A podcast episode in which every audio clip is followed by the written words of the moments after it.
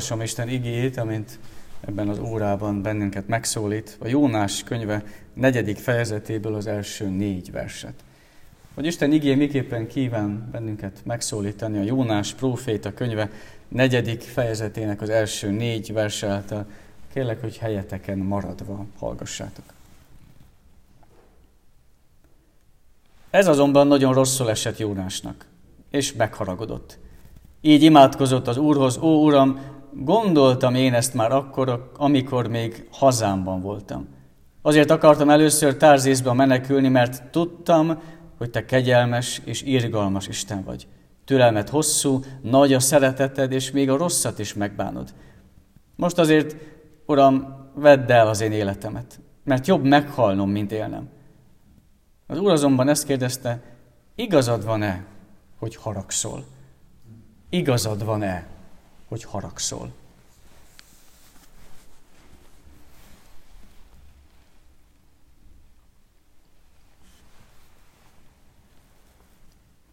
A mai ember számára a jó élet, az egy kiszámítható élet. A jó élet az az, amikor előre tudom, hogy mégis mire számíthatok, és mi az, ami érhet bennem ebben az, érhet engem ebben az életben. Fel tudok készülni rá, akár valamennyire még befolyásolni is tudom. Egy kiszámítható élet.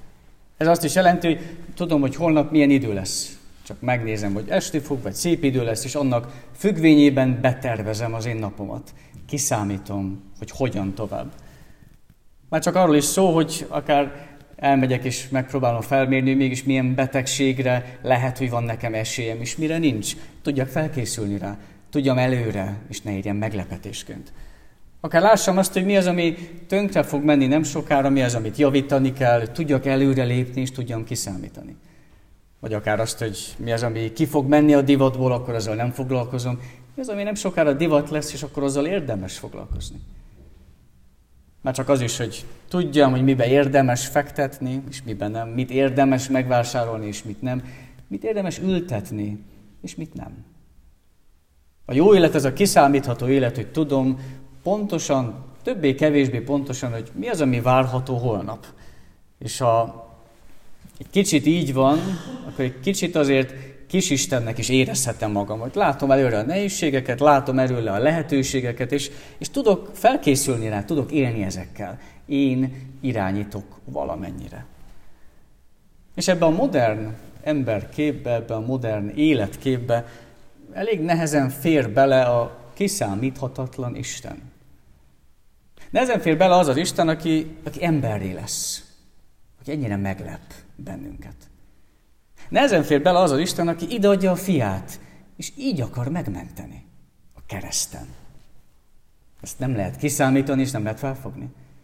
Nehezen fér bele az az Isten, aki bármikor visszajöhet. Nem szól előre, hogy van még tíz évetek, vagy három napotok, hanem nem tudjuk, hogy mikor. Kiszámíthatatlanul valamikor érkezik. És nem fér bele az az Isten, aki, akit nem mindig lehet érteni, hogy vajon kit miért is szeret, nem mindig értjük, és nem mindig látjuk át. Nehezen fér bele számunkra ez az Isten. Hát nekünk szükségünk van arra, hogy a holnapról tudjuk biztosan azt, hogy lesz étel az asztalunkon, a holnapról tudjuk, hogy ugyanúgy fogja hozni a postás számunkra a nyugdíjat, vagy érkezni fog a fizetés, ezt tudnunk kell a holnapról, hogy lesz életünk ezután is. És abban bízunk, aki ezt meg tudja adni számunkra. Abban bízunk, aki azt mondja, hogy én garantálom, hogy ezek meg lesznek. Sokszor úgy tűnik, és sokszor úgy tapasztaljuk, hogy Isten nem garantálja nekünk ezeket.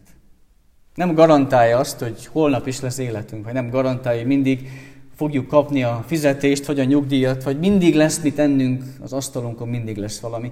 Nem garantálja ezeket. Ilyen kiszámíthatóságot és ilyen biztonságot nem ad nekünk az Isten. És amikor ezt úgy hogy megértjük és átéljük és rádöbbenünk arra, hogy nem ez az, amit ad nekünk, akkor az történhet velünk, ami Jónással is történt. Az történhet velünk, ami Jónással is történt, hogy ő meghatározza, hogy Isten élje a maga világát, és én is élem a magamét, párhuzamosan jól el vagyunk, én nekem jobban tetszik az én világom, mint az Istené.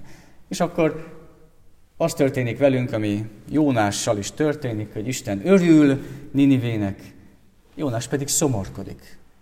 Teljesen két külön világban élnek. A Jónást küldi el Isten egy konkrét feladattal megbízva, hogy hirdesse az igét a, a pogány és gonosz városnak, Ninivének. Jónásnak nem tetszik annyira a feladat, hogy gyorsan a másik irányba indul el, egy hajóra szállva, ami hatalmas viharba keveredik. És nincs más mit tenni, a vihar csak úgy lehet megállítani, hogy Jónást a hajósok bedobják a tengerbe. És egy hatalmas hal az, aki bekapja Jónást, három napig ő maga imádkozva ott tölti el az időt, és a hal végül kiköpi Ninive partján. Oda jut, ahova el, ahova el kellett volna indulnia.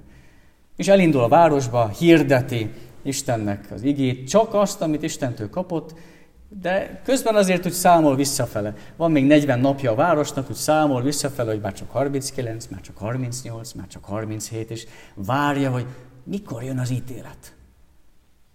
És amikor nem jön, mert Isten megbocsát a városnak, akkor megharagszik. Azt mondja, hogy ez így nem jár. Eznek, ne, ennek nem így kellett volna történnie. És valójában mondhatnám azt is, hogy egy kicsit hogy csalódik Isten, és itt történik ez a párhuzamos világ, hogy Isten örül a városnak, mert megtért, és Jónás pedig szomorkodik, mert nem erre várt. És egy kicsit olyan ez, mint amikor egy több éve együtt élő házaspárról elvárnánk azt, hogy összecsiszolódjanak és egyet akarjanak, ha nem is mindenben, de sok mindenben, és mégis azt látjuk, hogy távolodnak egymástól, és nem közös az akaratuk. Ennyire szomorú az, amikor Isten és a profétája, Isten és a gyermeke távolodnak egymástól, és nem ugyanazt akarják. Olyan ez, mint amikor a keresztény ember káromkodik. Vagy olyan, amikor a keresztény ember becsap másokat. Vagy a keresztény embernek a középpontjában, az élete középpontjában a pénz van. Ez mind távolodást jelez az Istentől. És nagyon könnyen belekerülhetünk ebbe, nagyon könnyen élhetünk párhuzamos világban Istennel, hogy nem az az öröm, ami neki öröm. És nem az a szomorúság, ami neki szomorúság. És Jónás konkrétan megfogalmazza azt, hogy ő egy olyan világban, ahol Isten megbocsát a gonosznak, ő nem akar élni egy ilyen világban. Egy olyan világban, ahol Isten kegyelmes azzal, aki nem érdemli meg, nem akar egy ilyen világban élni. Nyugodtan mondhatom úgy, hogy nem akar Istennek az országában élni. Nem tetszik neki, hogy Isten uralkodik. Nem tetszik neki azt, hogy Isten dönt, és ezt el kell fogadni. Nem tetszik, hogy engedelmeskedni kell ennek az Istennek. Nem, nem szereti ezt. Persze ez valahol felháborító, hogy Isten profétája tehet mást, mint amit Isten mond neki. Valahol felháborító Jónás része, hogy hogy gondolhat ilyet, és milyen proféta az ilyen, aki, aki nem ért egyet, és nem örül együtt Istennel. Valahol felháborító, és mégis, ha magunkban nézünk, akkor mi sem állunk annyira messze Jónástól. Hiszen mennyire szívesen élünk, vagy élnénk egy olyan világban, ahol Isten megbocsát Ninivének, ahol Isten megbocsát a gonosznak. Mennyire szívesen élnénk egy olyan világban, ahol rádöbbenünk arra, hogy Isten nem azt akarja, hogy mindenki azt kapja, amit megérdemel, hanem Isten kegyelmet szeretne. Mennyire tudunk egy ilyen világot elfogadni, ahol, ahol a kegyelem uralkodik, és nem az, hogy mindenki érdem szerint megkapja, amit meg kellene kapnia. Nem biztos, hogy szeretnénk egy olyan világban élni, ahol Isten nem csak velünk van ott, és nem csak velünk akar ott lenni, hanem az ellenségeink életében is jelen szeretne lenni. Annak is az életében, akire haragszom, annak is az életében ott szeretne lenni. Szeretnénk mi egy ilyen világban élni, ahol nem az ítéletet kívánjuk és várjuk a gonoszra, hogy végre mikor kapja már meg, hanem együtt tudunk örülni Istennel, hogyha valaki hozzátér. Tudunk-e, akarunk-e egy ilyen világban élni? Vagy inkább választjuk a magunk világát, ott, ott legalább mi vagyunk az urak, és mi határozzuk meg, hogy nem kell mindenkinek megbocsátani, és nem kell a kegyelmet mindenki fölött gyakorolni. A magunk világa azért sok szempontból biztonságosabb és kiszámíthatóbb. De valójában nekünk nem az a jó, hogyha Isten kiszámítható. Sokkal inkább nekünk az a jó, hogyha tudunk neki engedelmeskedni.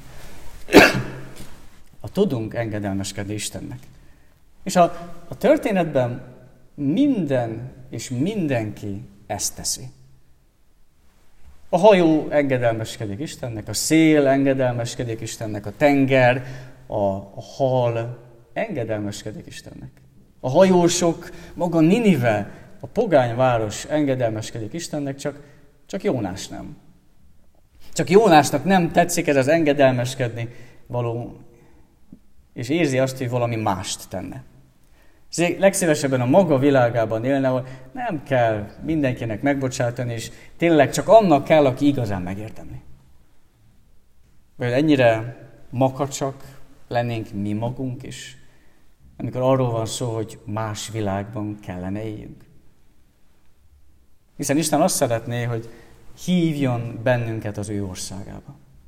Hívjon bennünket az ő országába, ahol örülni lehet. Szeretne kibékíteni bennünket, hogy ne legyünk haragvó emberek.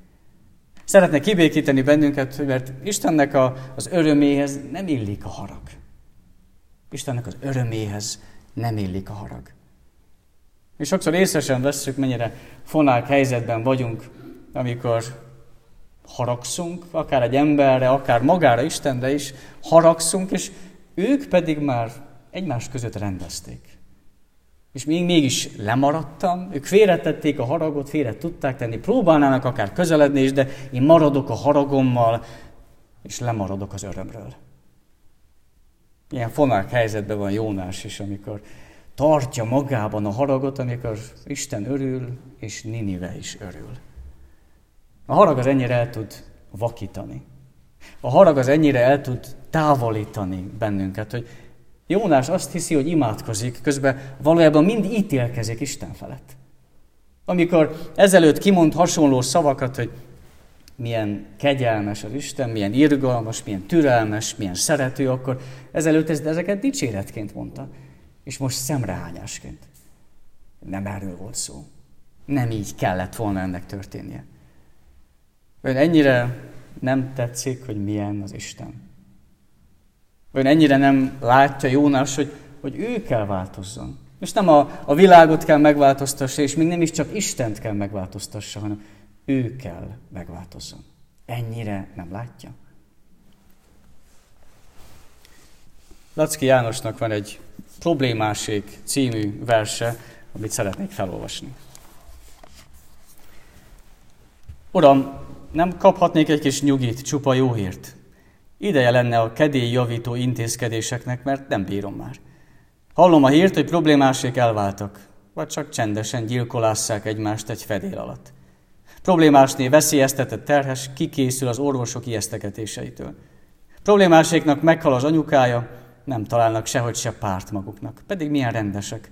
Nem találnak állást, pedig milyen szorgalmasak, befutcsolt az építkezésük, pedig olyan szépen indult, fáj a hátuk, pedig még nem idősek, de vannak ápolásra idős rokonaik. Azokkal is mit kezdjenek?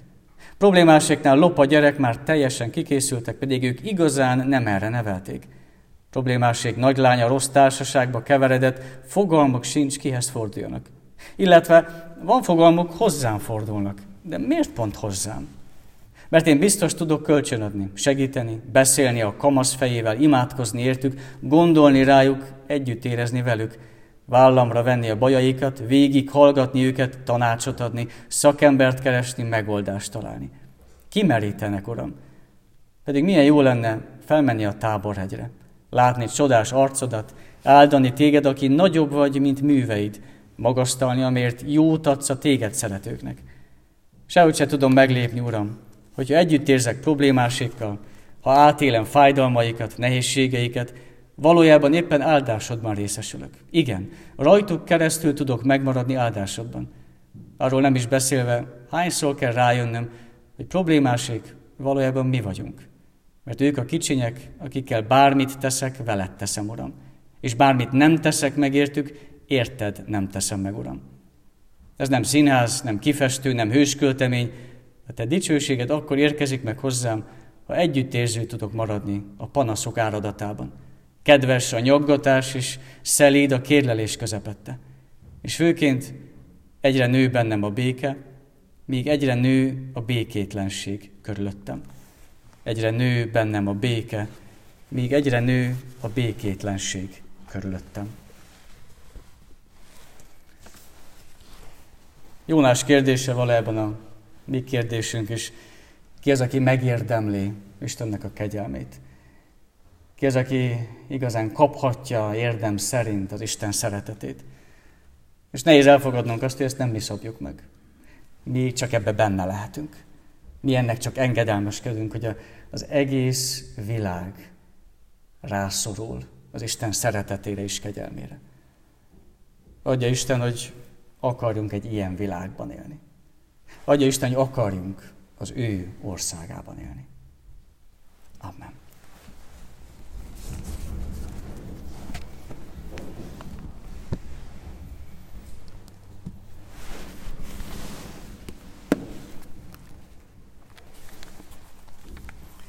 A 385. énekünknek az első versszakával válaszoljunk az igére. 385. énekünk, Jézusom, ki árva lelkem, megváltottad véreddel.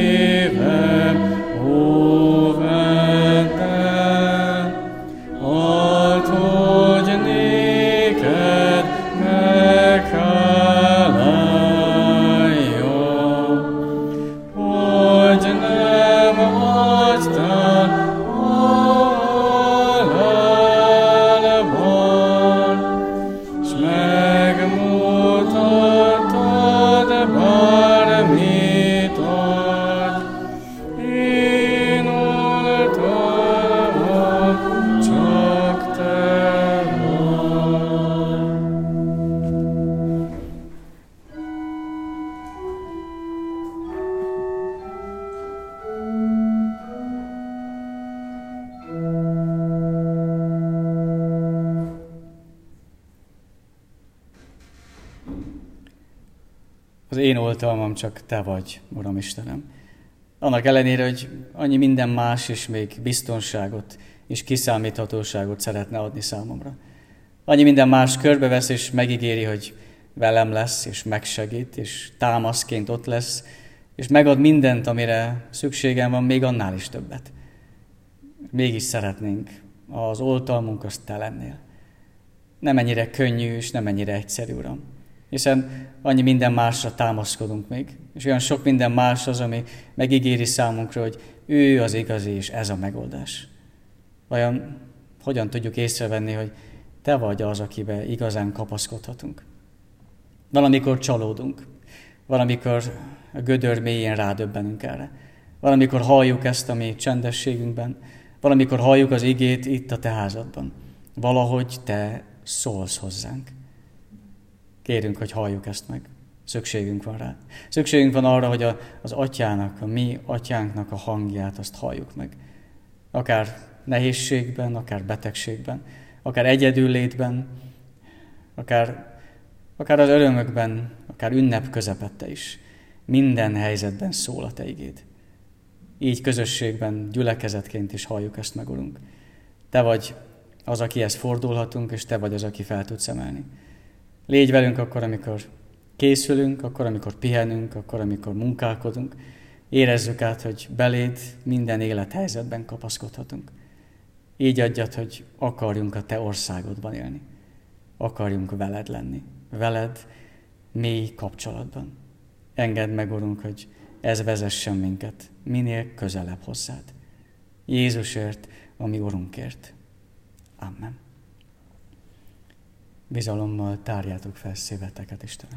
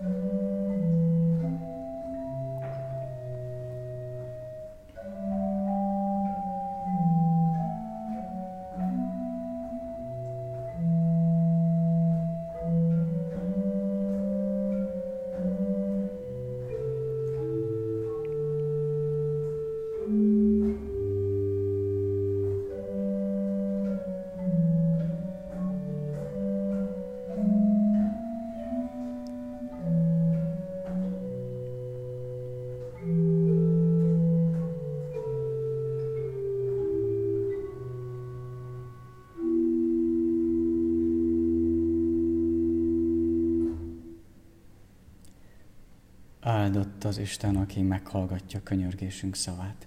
Amen. Mi atyánk, aki a mennyekben vagy, szenteltessék meg a te neved.